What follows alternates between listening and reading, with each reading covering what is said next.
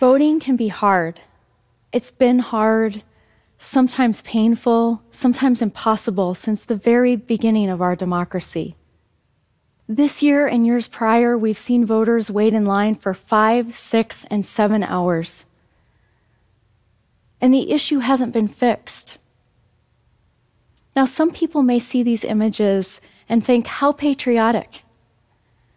How impressive that someone would wait in line for seven hours just to vote.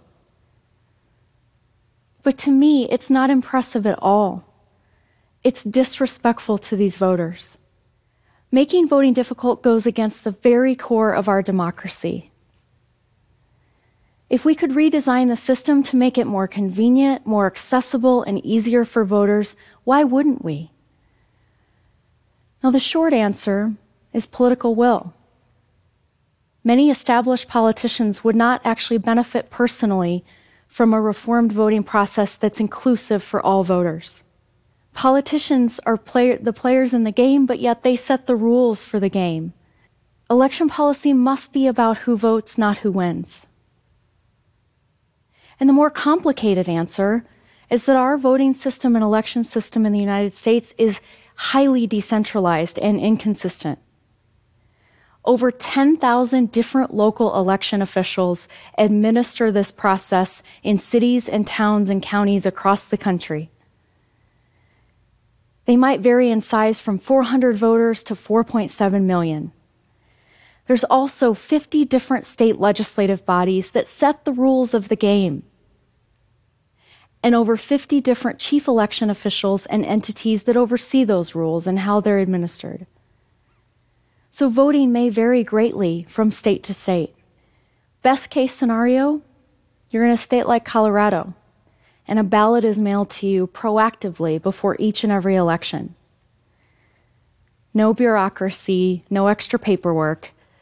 The ballot comes, and the government is responsible for delivering democracy to you. Worst case scenario, you're in a state like Missouri, where your options are limited, you have overly restrictive voter registration deadlines. And if you can't get off work, or you don't have childcare, or you're sick, that's too bad. And most American voters don't fall into the best case scenario. Now, in my career as an elections official for many years, and now leading the National Vote at Home Institute and our work to improve the voting process across the United States, I've talked to thousands of voters about their voting experience and thousands of election officials about the process. I also co authored a book called When Women Vote that outlines a roadmap and a playbook for how to improve the process for all. And so I ask you, what would you choose? Which scenario would you choose? Now, the 2016 election was the most highly watched, most anticipated election in US history. And yet, only 60% of eligible Americans actually voted. 100 million people, over 100 million people, did not vote in 2016. And when they were surveyed as to why, over 40% indicated it was due to a barrier, missing a deadline, couldn't get off work, couldn't wait in line for hours. If did not vote was on the ballot in 2016, did not vote would have won in a landslide. What we end up with is a system where a minority of eligible Americans are, are choosing the politicians that make decisions for all of us collectively. Trust in the US government and politicians is at an all time low. And the ballot box isn't helping.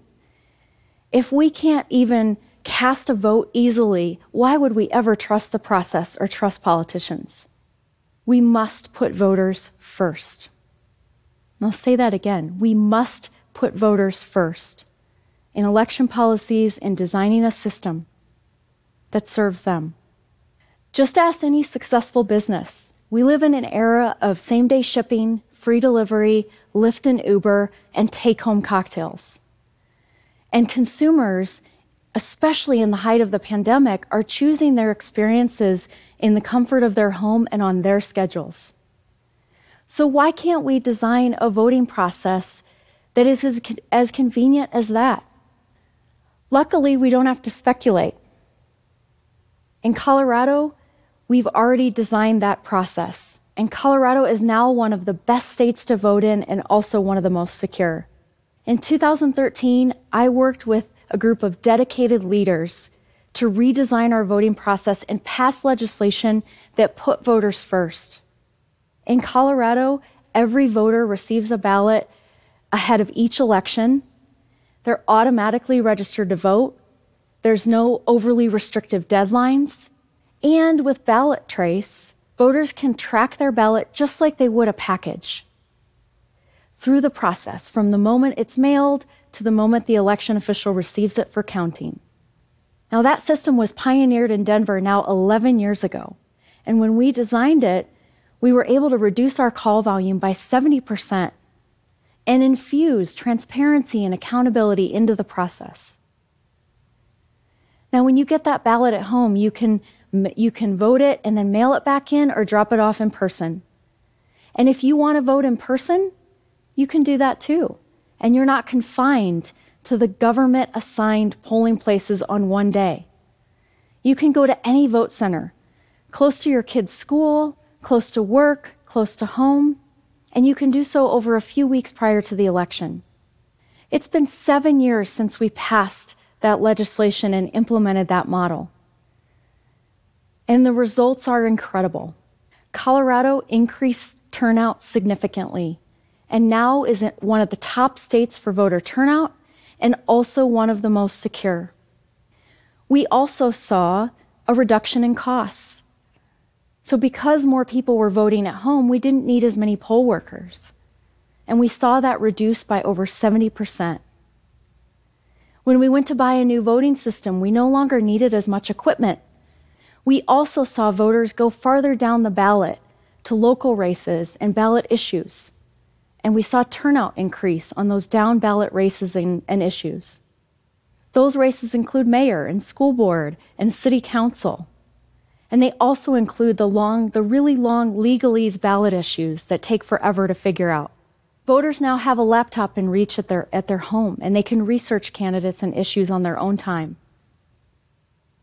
We also have research now that shows that voting by mail and voting at home makes voters more informed because they have all of that extra time. As opposed to being in person and worrying about the long line of voters behind you uh, while you're trying to rush through. And the final, most important aspect of the results that we've seen out of Colorado is about civics for future voters. And I want to share my story with my two elementary children every time my ballot comes before each election, my, one of my kids gets it and they always start asking, when are we going to fill out mom's ballot? We sit down together, they read the instructions to me, they read the candidate names, and they ask me questions like, Mom, what does governor do? What does the mayor do? Maybe I want to be a mayor someday. We research those issues together, we talk about it, and it takes me forever to complete my ballot. But I know that I have created lifelong, civically engaged voters and future voters that understand that the choices they make on that ballot impact their communities and their world. This is the type of voting experience that we want for every voter across the country. Many other states have taken notice, including California, Vermont, New Jersey, Hawaii, all have expanded options for voting at home this year in 2020. Americans are resilient. We need a voting process that is also resilient from a pandemic, from burdens and barriers, from inequities, from unfairness, from foreign adversaries, and from administrative deficiencies. Across the country, voters are choosing to vote at home in record numbers. It is safe, it is secure, and we have built in security measures to deter and detect bad actors who try to interfere with the process. Today, voting at home means paper ballots, but in the future, that might look very different. Voters deserve an awesome and safe voting experience, free from barriers and burdens. It's the politicians that serve us, not the other way around.